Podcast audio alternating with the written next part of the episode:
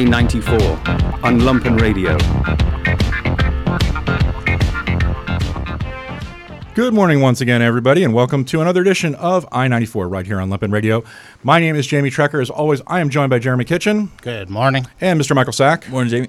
Today, we are going to be talking about a book that is in my hot little hand that you cannot see because this is radio and not television. It is called Lost Empress.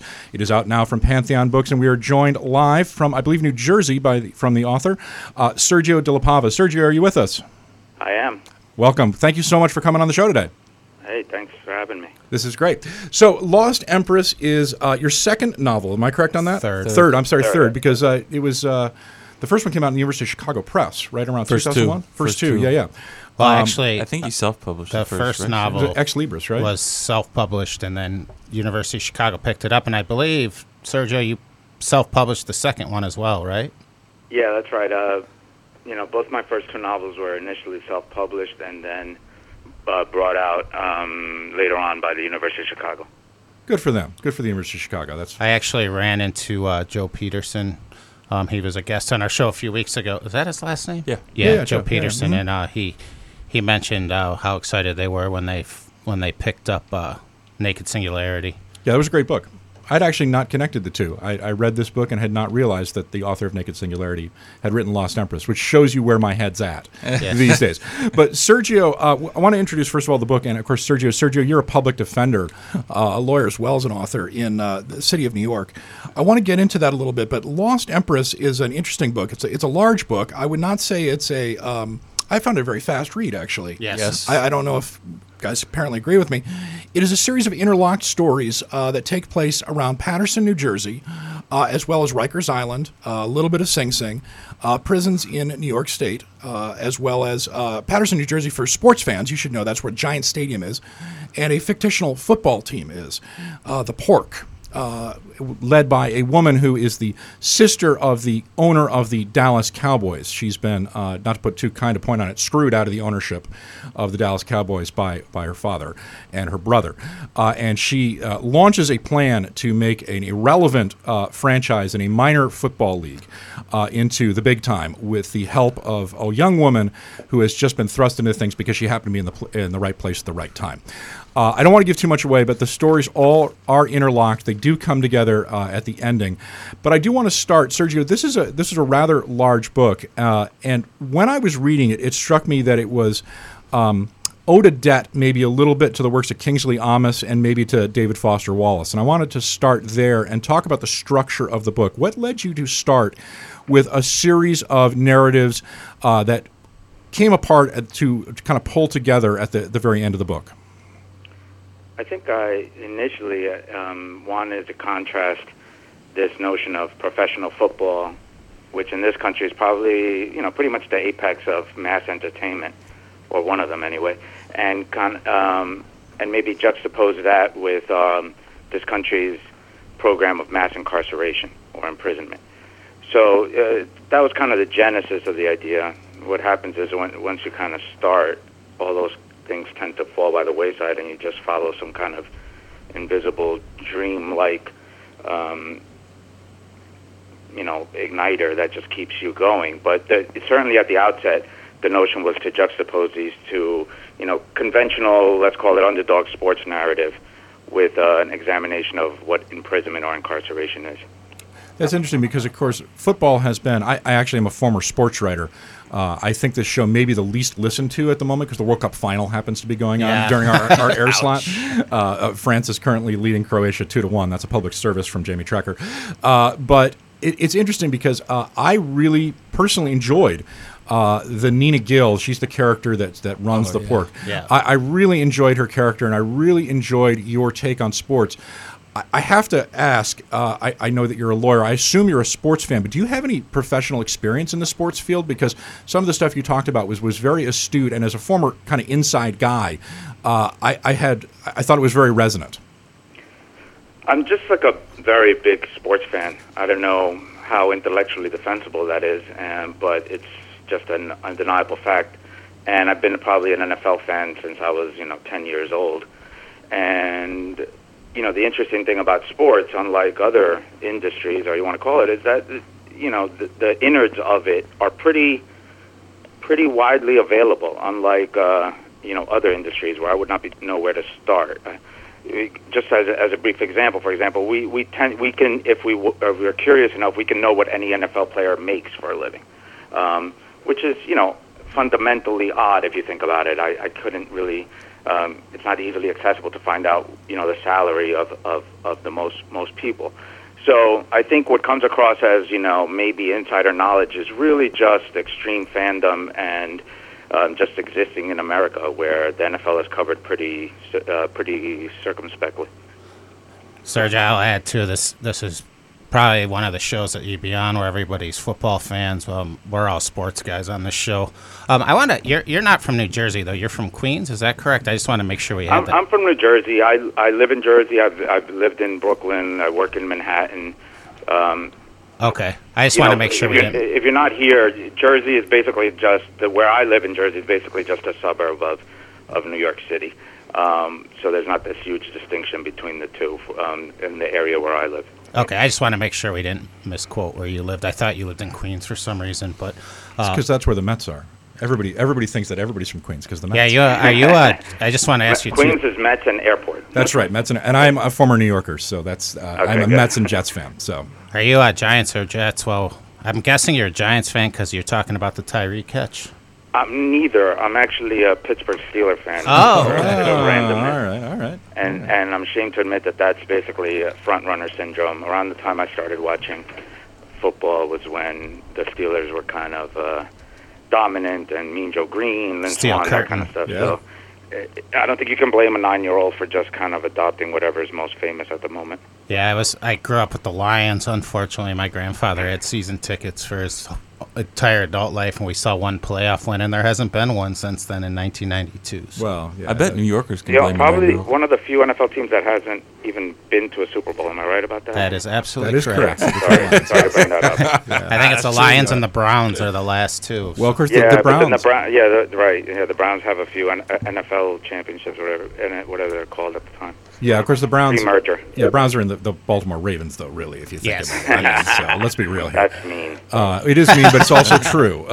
um, you know, long-suffering Jets fan here. I got to take my shots where I can. Um, the other, it's interesting that you link football to mass incarceration, and you do that very uh, explicitly because, of course, there are so many stories about football right now with head injuries, with CTE, with uh, suicide. Junior Seau, of course, killed himself uh, very famously uh, after suffering CTE. There have been a number of. Aaron Hernandez comes to mind, obviously, the, the New England Patriots guy who murdered people and was killed in jail, committed suicide in jail, did he not, as well? Yes, and he Uh, also his brain looked like Swiss yeah, cheese. Swiss cheese. So it, it's interesting. I, I know you're a public defender. Could you take us a little bit through that because those passages in the book uh, also, I mean, that that obviously was insider knowledge. This is something you deal with every day. So I wondered if you could just take us through a little bit about your feelings on that. We've had uh, it's interesting because we had Myriad Case in the show a little while ago. She works in the Denver prison system, reading with prisoners uh, as part of the Open Prisons Project. Um, could you take us through a little bit about you know what your feelings are on the current state of mass incarceration in America? Because it's obviously something that's that's very critical to our society at the moment. You know, in a, in a nutshell, for a very complex topic, you know, with mass incarceration, you're talking about in this country in around 1973, there was about, you know, give or take 200,000 people incarcerated. Today, there's over 2 million. Um, and the United States incarcerates like a higher percentage of its population than just about any country, if not any other country. So it's you're, you're talking about a widespread civil rights abuse. It's, uh, in my opinion, the the number one civil rights issue this country's facing at the moment. Um, yeah, I mean, I could say a lot more about that. What I tried to do, maybe, is just organically, in the in the sense of a long, complex, at times comic narrative, um, just maybe bring it from a different angle, come in from a different angle, maybe a subterranean um, way of viewing these issues. So one of the main characters is at Rikers Island. You spoke about Queens. Rikers Island is in Queens. It's a pretty, probably the most infamous jail in our country, and you know the one of the main characters is is incarcerated there throughout the pretty much the entirety of the book. Um, I don't know what more I could say about it other than you know, I think it's become the responsibility of every American citizen to educate themselves at least a little bit on the on this issue, um, because it's it's um, it's a human rights abuse that is just ongoing and shows no signs of abating.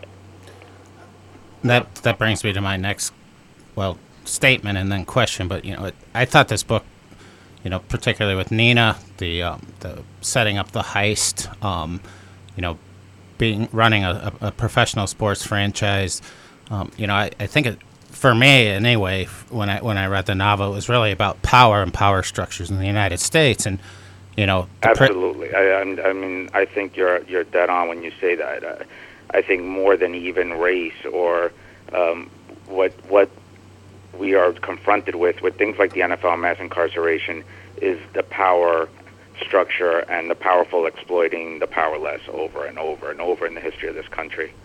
Um, so I'm sorry to interrupt you, but I Oh, just, please, it's very no. gratifying to hear that because I, I do think that you know power and money and wealth and is is a central concern. And please feel free to interrupt. We're, we want to hear you, not we hear ourselves all the time. So please don't don't apologize. but you know, moving moving forward on that topic too is just, you know, I I think we do talk about race in this country, particularly you know now we're in the middle of some of the craziest political times in my lifetime. Anyway, I'm in my late forties. But you know, one thing we don't talk about is power. You know what you said, power versus the powerless, and we have a lot of people in this country. You know, that regardless of race, you know, are powerless in the system, and we have, um, you know, basically the wealthy continue to get wealthier. You know, we're we're stacking the Supreme Court, business friendly, you know, taking away the rights of workers and people. You know, and it, it's it just it just continues, and and, and it's almost like a you know some kind of reverse samsara. You know it's like this corporate structure that runs everything just gets bigger and bigger and, and more powerful and no matter who's president or who you know. And uh, i think i'm mumbling out out of my ears right now but it's just you know. Well, I, I wanted to add something to that. Um, I thought it was interesting the way a lot of the wealthy, wealthier characters were portrayed um, as negligent or ignorant um, a lot of the time, and uh, I think working class people we we sometimes think because a class is wealthy or certain people are wealthy that they're more intelligent. And I wanted to know if those character portrayals, Sergio, were from um, seething internal anger or from external experience. You know, there's, there's. Um, go ahead. Go I'm ahead. sorry. Almost everything I do uh, stems from anger, and I'm I'm ashamed to admit.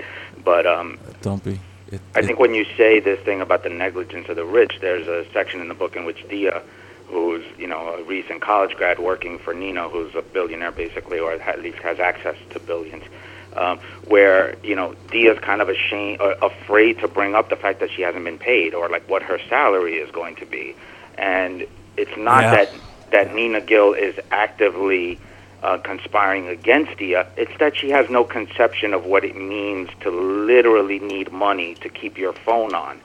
Um, so I'm in the position where every day I go to a public defender office in Manhattan and I'm confronted with people who, when I ask them why they didn't come to court, they can truthfully answer that they didn't have the money for the subway fare, um, which is uh, currently, I believe, two dollars and seventy-five cents, and they are not lying. So I every day am confronted with this incredible uh, dichotomy and gap. Uh, when you're talking about Manhattan, you're talking about the, I would guess, the richest real estate in the country. But I see everyday people who, you know, can't afford to go to McDonald's during the lunch break. So it's hard not to get angry at something like that. Um, and that's not to demonize any particular section of people. It's more a question of, you know, certain segments of our society are privileged to not have to think about these things. And then, unfortunately, they decide they will not think about these things. So when we talk about the power versus the powerless, and you see a campaign to take the defenseless and then deny them basic human, you know, dignities like health care which is just mind-boggling that you would make that your platform. But as you look and you read up on these things and you follow our political situation even remotely, you see basically a desire on the part of some people to make the defenseless even more vulnerable, which is hard to fathom. Um, but it's hard to draw any other conclusion. It's a it's a very, it's a real cruelty, unfortunately, that we are seeing right now at the top of our, our political structure. Uh, it is it is kind of an incalculated cruelty. It's abusive. I mean, It it's- is. yeah. I think at one point there was, with respect to Obamacare, there was a, a you know a revelation that somebody had said, "Oh, if you if you give them health care, you'll never be able to take it back." Yes, that was Mitch to that McConnell, nature. yeah. You know, this is like pre 2016. But if if they get health care, you'll never. If we promise them health care, they'll never be able to get that back. Think about the kind of warped soul you have to be to to, to use that as some kind of political calculation. Um, and when we talk about the poor in this country, you know, I, I think the the powerful people in this country have been able to do a good job of characterizing them as kind of like lazy. The vast majority of poor people in the United States are children who could not, you know, raise themselves up by their bootstraps. It's a 10-year-old girl or, you know, it- but they've done a great job of setting the narrative and creating the stereotypes that suit their positions but that are not in any way based on reality. Well, this is a good time to break. You mentioned Dia. Uh, we actually have some readings from your book, and we want to play it so the people that lis- listening to the show can actually hear what your book's about. So we're going to take a little excerpt right here. This is introducing the, the character of Dia. It is from uh, Sergio de la Pava's book, The Lost Empress. We'll be right back after this short little break.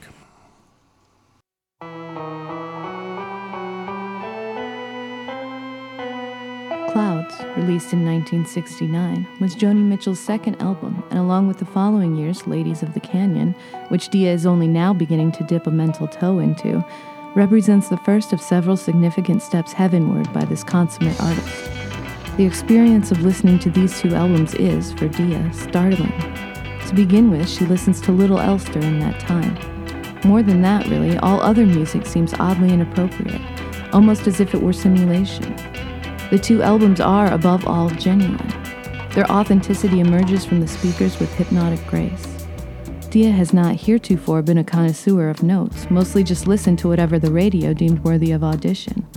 Only now it is beginning to dawn on her what a grave error this has been. Not that she's engaged in a clinical dissection of keys and modes and theory, just her almost reptilian response to visceral pleasure. A response that pretty quickly developed an anticipatory element, which element only enhances the pleasure whenever that anticipation is musically sated. That relates to enjoying the purely musical elements. The next level of appreciation involves the language. With this kind of music, closer inspection of the lyrics is almost uniformly where a listener's enjoyment starts to decrease precipitously, with the realization that the actual content and shadings of the words being employed are often atrociously inane, if not sheer doggerel. But with Joni, even this early, the opposite happens. Here, examination of the lyrics only deepens the awe.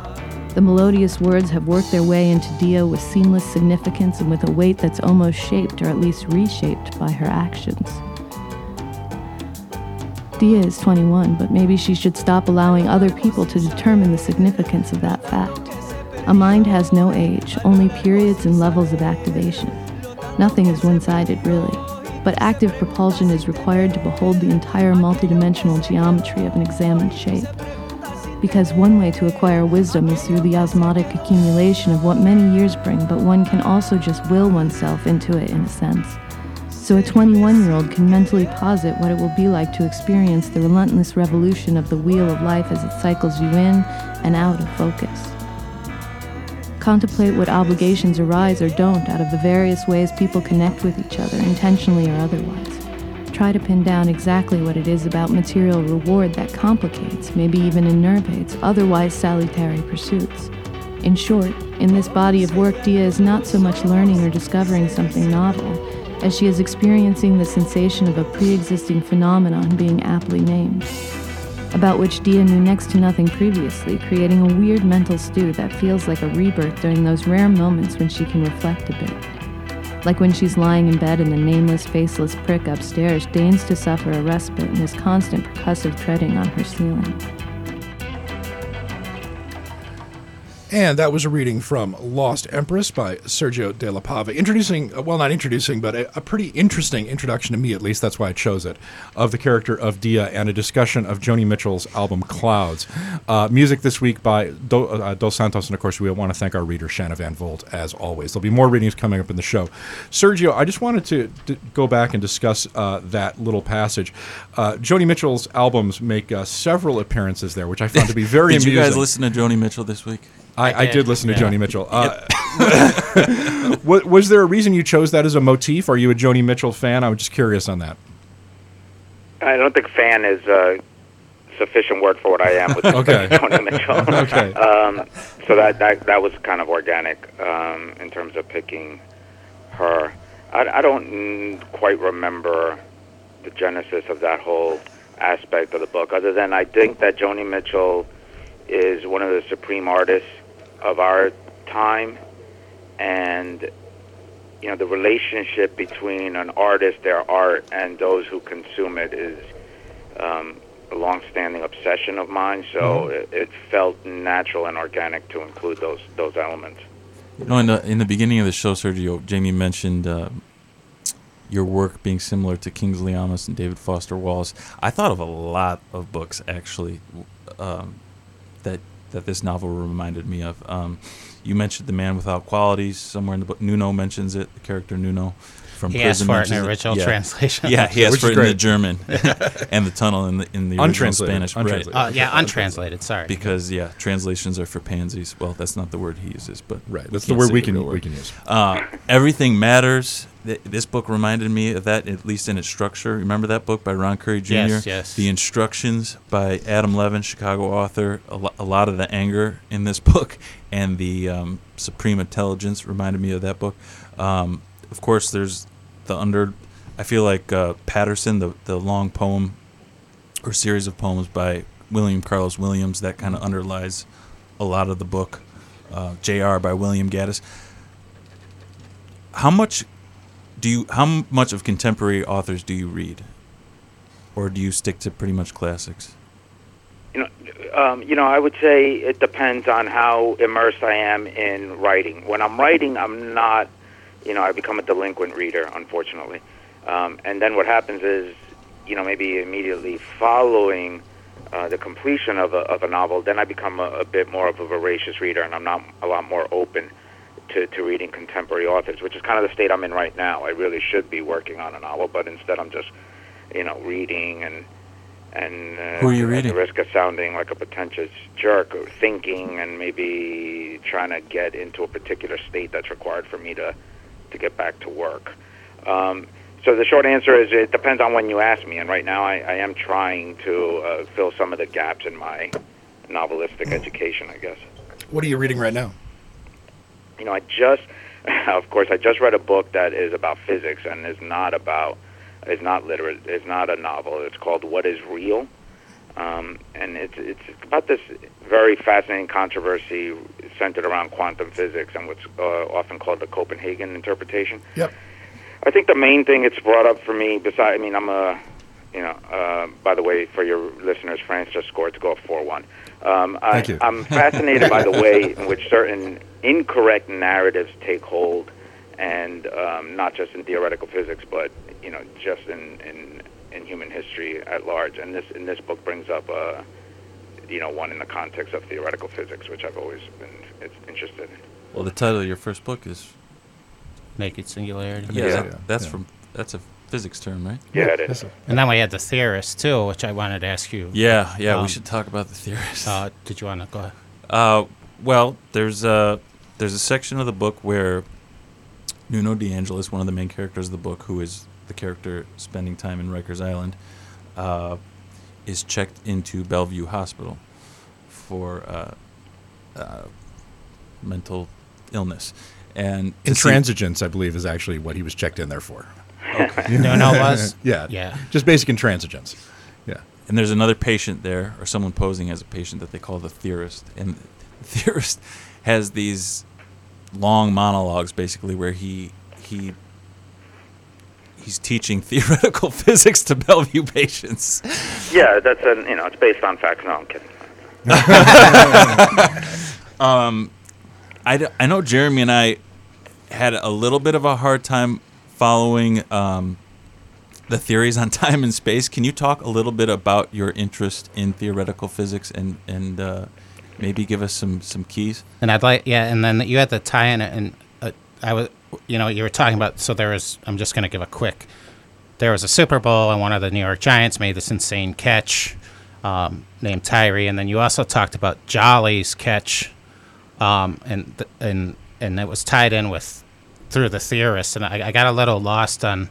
I, now, was the, does the theorist actually believe that there were alternate Super Bowls, or was it tied in together? I'm I'm not a physics guy at all. In fact, my science and math are very lacking. So if you wouldn't mind giving us just a little uh, Sure, yeah. help with that. So, so I think what the theorist is, is claiming is just as there are different dimensions to space, so we recognize there are, that there are three dimensions to space, right?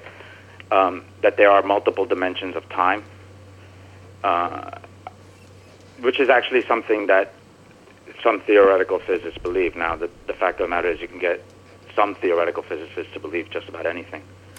so this isn't, you know, I'm not saying that as some kind of great um, empirical support for that position. But um, just as there are multiple dimensions of space, there could be multiple dimensions of time.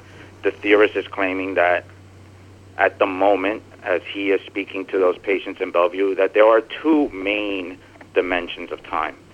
Um, in short, one of them would be the dimension of time in which the reader is existing, and hence the reference to David Tyree, which we as readers recognize as an actual thing that occurred, I think, in 2008. Um, if you're a football fan, you, it's a rather famous catch that occurred in, in the Super Bowl between the Giants and the Patriots. So when he says that he is aware of this, but none of his uh, listeners in Bellevue are, that's our clue that he's referring to our timeline when he mentions Tyree. When he mentions Jolly and we don't know what he's talking about, that's because he's referring to something that occurred in his timeline, meaning Nuno DeAngeles, Dia Nouveau, Nina Gill's timeline. okay. And that's why we don't recognize it. It doesn't make sense in our world. Um, the theorist is, is in a privileged position to exist both, have existed both in our timeline and in the timeline of the book. I hope that kind of like makes Schrodinger's sense. cat, so to speak. That's yeah, that completely cleared it up. So, so he's like a weird kind of time traveler in that he knows um, our timeline, but he also uh, is intimately involved in the timeline in which Lost Empress takes place. And he explicitly says, "Listen, there's a lot of things in which both of our timelines agree. For example, the existence of Joni Mitchell, the existence of something called the NFL, Yeah. etc. But there are places in which it diverges, and so." It is. It is probably a little difficult, uh, but I, I was very careful to make sure that that if you know minutely um, examined, that it would hold up, and I and I think it does. no, it does absolutely. I'm just one of those people that needs things explained to me. So Yeah. On that Listen, note, I wrote it, and I'm not sure I understand that. well, well, we know the time traveler is, is known uh, knows about the helmet catch. Uh, and so there we go. Uh, so what he's, uh, you know, and ultimately what it emerges is that he very much wants to leave the timeline of the book and return to our timeline where his wife is. And I think we could tell readers there's a neck catch in the book.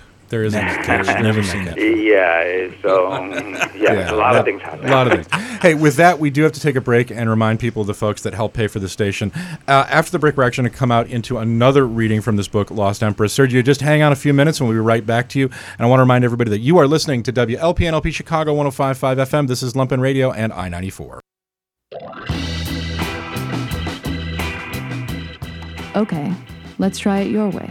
We're here to get a strong safety. You say we should go back to the office and just pick a current NFLer. So who do you want?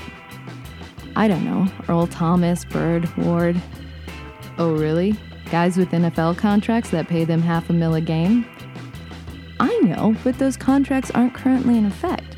They're in work stoppage, right? Can't we guarantee them a certain significant amount of money and then just throw in a clause that if the NFL resumes, our contract automatically becomes null and void and they can go back to making much more? Legally, yes. Problem is, contracts need to be signed in reality, and in that place, no one like that will sign. Why not, though? Is some money no longer better than zero money? What do you think the NFL is, Dia? What I think it is? A professional sports league, what else? a lot else. Huh? True enough that it's a league, but it's a league unlike any other in the world. So much so, it's more like a shadowy cabal, really. Oh, come on, what are you talking about? What part? All of it, starting with you saying it's like no other league. What about the NBA, NHL, etc.? Okay, in terms of revenue and popularity, the NFL isn't far from being the equal of those two and the MLB combined. Start with the money, which, in case you didn't know, is pretty much where you start with everything. 10 billion in yearly revenue that they'll admit to. Even more significantly, the NFL is the only game in town in a way those other leagues aren't. Realize that with the slight exception of Canada, no other place in the world has the slightest interest in playing this stupid sport. Contrast that to soccer, basketball, hockey, and baseball for that matter. Think of being a human with this very specific skill set. You can execute at a high level only a very specific series of motor tasks that have relevance in exactly one country and is valued by precisely one employer. True of any sport, right? No. If you're a basketball player, you almost certainly want to play in the NBA, but guess what? If that doesn't work out, you can always go play in Greece, Italy, Spain, Turkey, China. Go try and make a living playing American football in China. Japanese baseball, Russian hockey, every other sport offers global opportunities to its specialists. So, what's the significance of that? Power. Power to go with the money. Power because of the money. Money because of the power. Who can tell anymore? Bottom line is the Earl Thomases of the world end up needing the NFL a hell of a lot more than the other way around. Fine, but where does the cabal come in?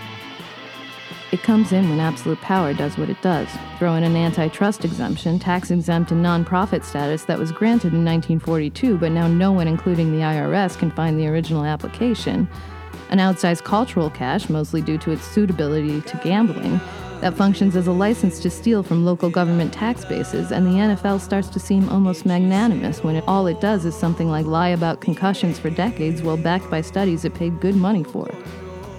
Gross. Ill. Believe me, there's a lot more where that came from. I know, I was there. That's terrible. Who do you think owns these teams, anyway?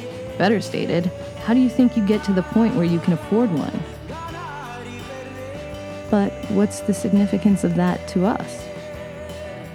You're seeing the significance. No prominent NFL player, no agent really, is going to do anything that risks pissing off the douches who sign those heavy checks. And that was a reading from Sergio de la Pava's Lost Empress. And you, of course, are listening to I 94 right here on Lumpen Radio, WLPNLP Chicago. And we were talking before the break with Sergio about uh, power and money. And that was actually why I selected that passage. It really does kind of bring it all home. Uh, and I know, Mike, you had a question directly yeah. related to that. Yeah. Um, Sergio, I wanted to know if you thought of your novel as a work of protest. And, and if you did or do, how effective do you think a novel can be as protest? I do think of it as a protest, which is why I put that on, heading under the under the title. But I think that protest can take many forms, and, and there's the kind of stereotypical march or rally centered around a particular issue, and I think Lost Empress functions in that capacity on some minor level, but I also think that there's a sense in which, and I'm not trying to get too deep here because it's difficult in this format, but there's a sense in which everything we do, everything humanity does, that in some sense fights against uh, alienation, coldness, is a protest, um, even if it's just a protest against our limited time on Earth. It's a, a protest against the fact that we have a limited time um, with which to do things. Mm. So I, I was looking for an expansive use of that, that word protest. How effective can a novel be?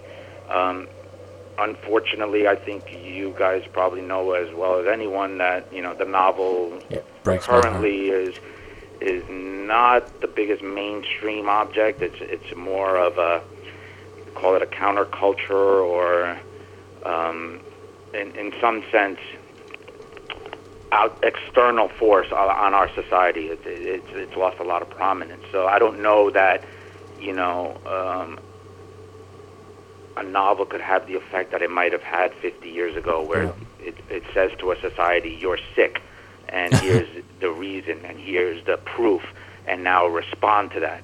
Um, I wish that were true. I, I'm just not and uh, I'm, I'm a little. Pe- I don't like to be pessimistic. I'm a little pessimistic about that particular claim.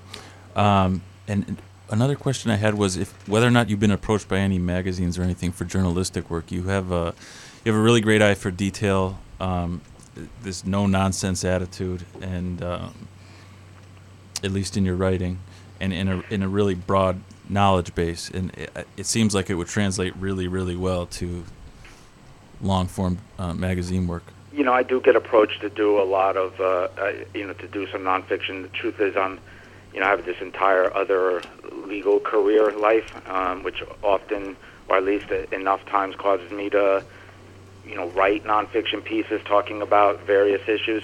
So I don't have a great deal of interest in, in journalism or nonfiction. So I generally just say no.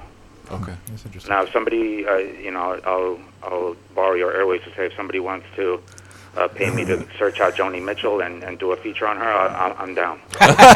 Joni Mitchell. We'll keep that in mind. Uh, Okay. uh, it's interesting. I kind of wanted to go uh, back to that for a second because um, I, I did notice that through long passages of the book, particularly w- dealing with uh, incarceration in jails, there is an incredible attention to detail here.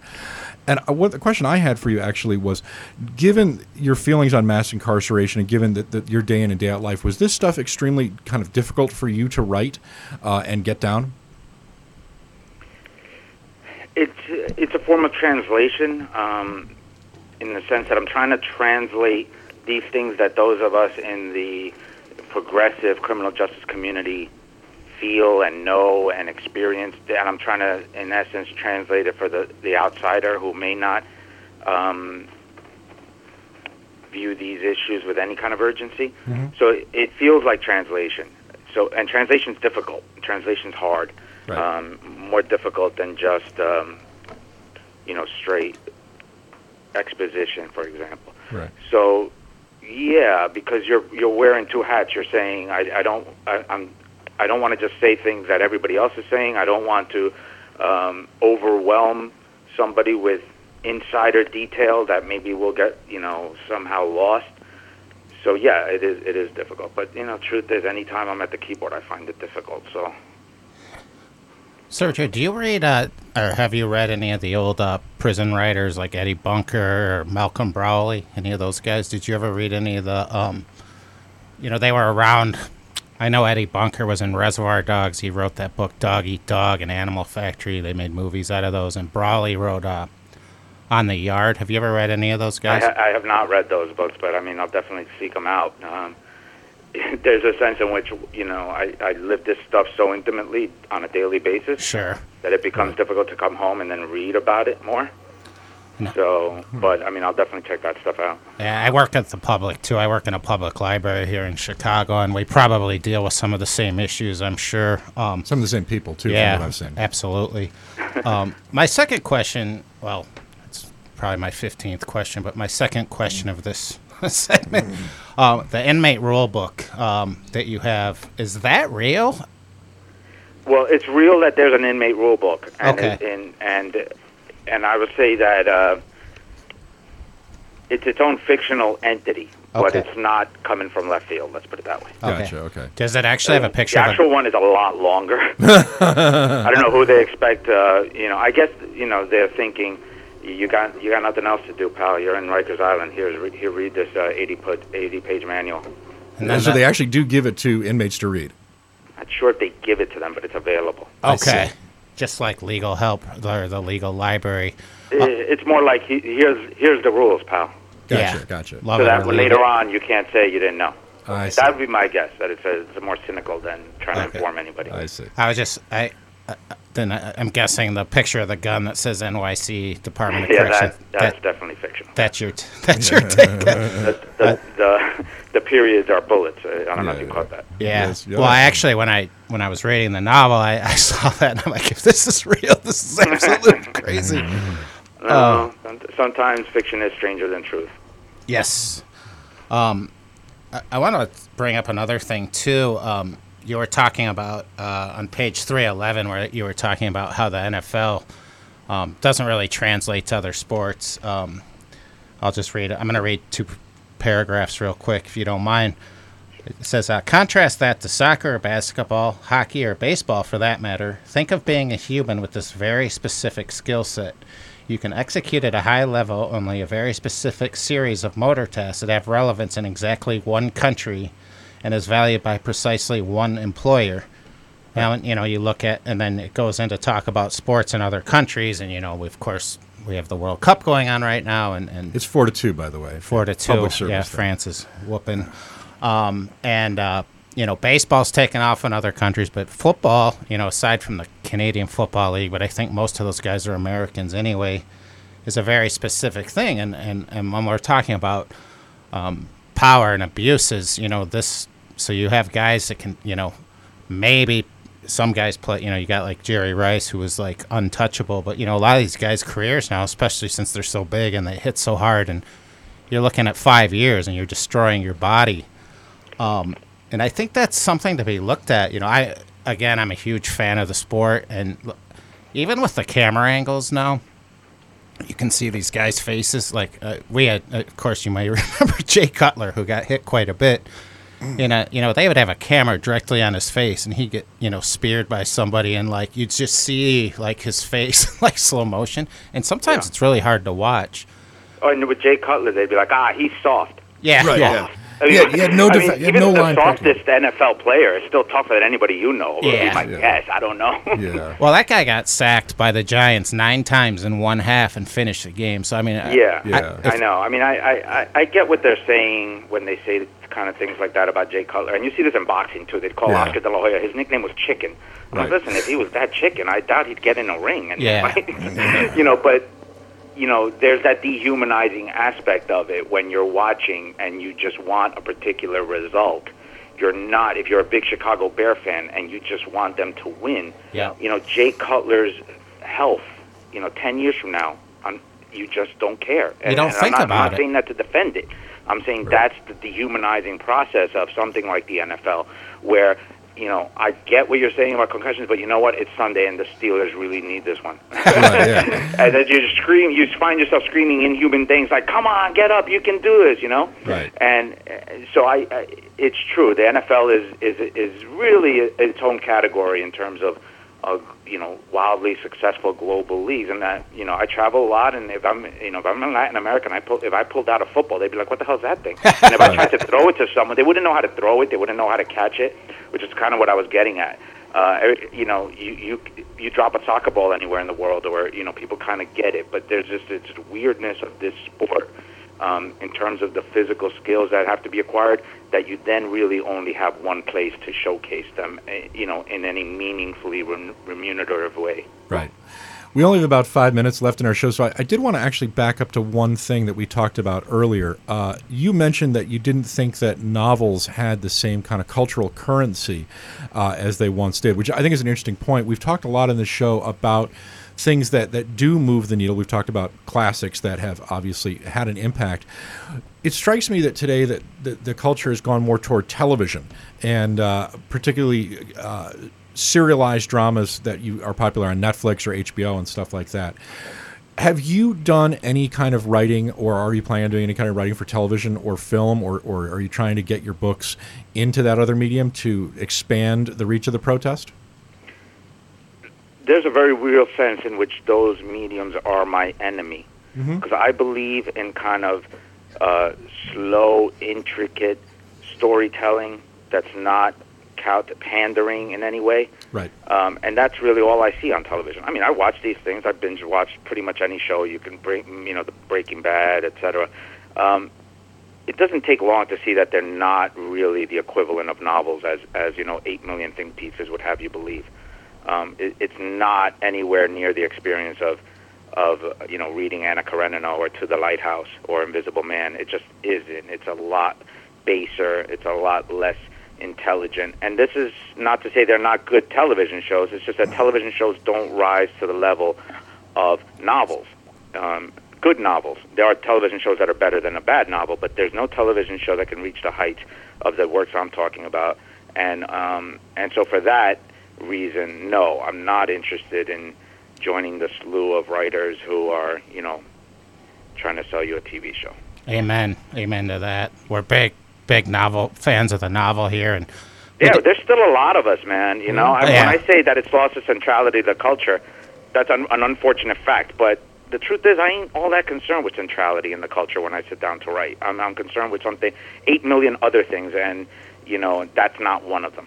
That's that's fantastic to hear. Well, it's interesting, you know. Jamie and Mike and I all met.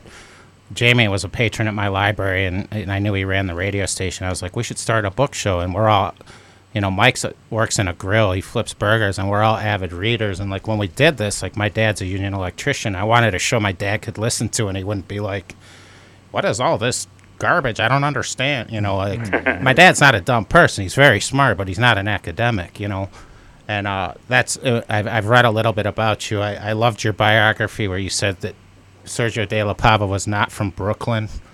Um, those we talk about this a lot on the show, but those like artists or waitresses or bartenders making it in Brooklyn stories. bleh, you know, if I never read another one of those, I see them at the library all the time, and it's and I just want to tell you like what you're doing. I, you know, I can't speak for the rest of the public, but I'm behind you 100%, and I, I absolutely love your work. So, Thanks, man. I really appreciate that. You know, and you know, to those of us who love the novel, and then are fortunate enough to have been given even even a limited platform to put them out in the world, that there's not that's, that's majestic stuff, man. And I and I'm sorry, Breaking Bad doesn't compare to it. Uh, uh, you know, I I will.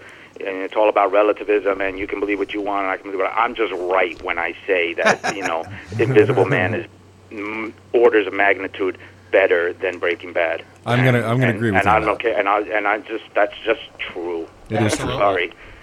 It is true. Well, we have been speaking today with Sergio De La Pava. He is the author of Lost Empress. It is out now from Pantheon Books. We're going to actually let him have the last word. We're going to play out with a final selection from his book. Sergio, thank you so much for joining us today. We really, really appreciate it. Uh, I'm sure our listeners have enjoyed this. If you guys are interested, you can always check out this book, of course, at your local library. Uh, one public service announcement I 94 will be back, of course, on Thursday, live this time for Pilsen Community Books at the Dial. We're talking about the novel The Cliff Dwellers. And we'll be back next Sunday with the author, Janice Law. That will be a live show right here. It's Packed House on I 94. Sergio, once again, for all this at I 94, Thank thanks so much for joining us, buddy. Thanks, guys. It was a blast. Take care. you too.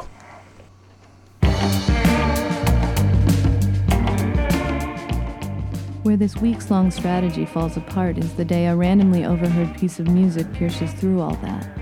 It's not even good music. The song is heart and soul, but not one of the tolerable ones. This is the T'Pau one, whatever that means. And aesthetic judgments don't even seem applicable, any more than it would be to ask after the specific qualities of the bell ring that made Pavlov's dog salivate.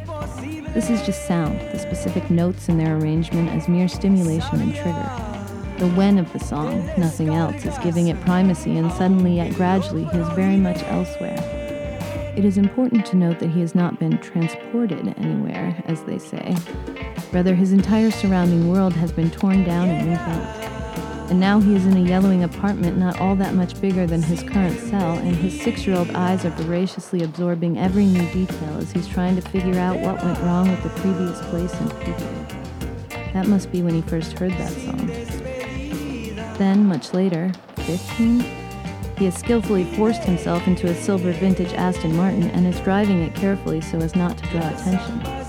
He takes it all the way to the extreme west side until jumping out at the last possible second to watch those six figures drop into the Hudson River, bob a second, then pitch forward and sink like a torpedo seeking the center of the earth as a grave. The sudden proliferation of apologetic bubbles, bubbles that then start immediately and exponentially disappearing as in an extinction level event. Almost touching, this desperate final stab at respiration from something without a soul. That song he played on the car radio. What had that been? What a senseless forfeit of hard-thieved money. Maybe his personal mess had suddenly seemed to him the work of inanimate privilege, so that's what he'd struck out at. Now he comes to realize it wasn't even really the T'Pau song that started his mental flight into these two paths. It was just a snippet of it. The corny but effective intro riff had been spliced into a larger whole. This whole had innumerable such components that blended flowingly, like perfect consonant ingredients that disappear in service of something new and greater. And the whole thing just went on and on without pause or loss of invention. It was an astonishing high wire act that just kept working at a ridiculously high level. Just when the listener felt a dead end possibly coming on, some heretofore unsensed element of the extant music would flower without seam into another related but distinct bounty of compelling sound. Nina was rapt, then involuntarily analytical. The instrumentation was mostly rock, lots of pop, the vocals mostly hip hop. It was as if the strengths of disparate, mildly effective entities were being marshaled to erase all weakness. It was fun almost to the point of funny, the way all top notch pop music is. But it was also weirdly touching. If more than a thousand songs had been combined to create one integrated hour plus song and that song is independently great, doesn't that create a different import than usual? Here, finally, was humanity's song. The fact that, with the exception of one person, this was involuntary and unknowing collaboration only heightened the effect. The sound of giants alongside grinders, but now every barrier has dissolved and all speak with one tuneful voice. There have to be implications to something like this. If we can do this, that means at least there's a we. This is like a soundtrack to the story of hope. Yes, humanity's song.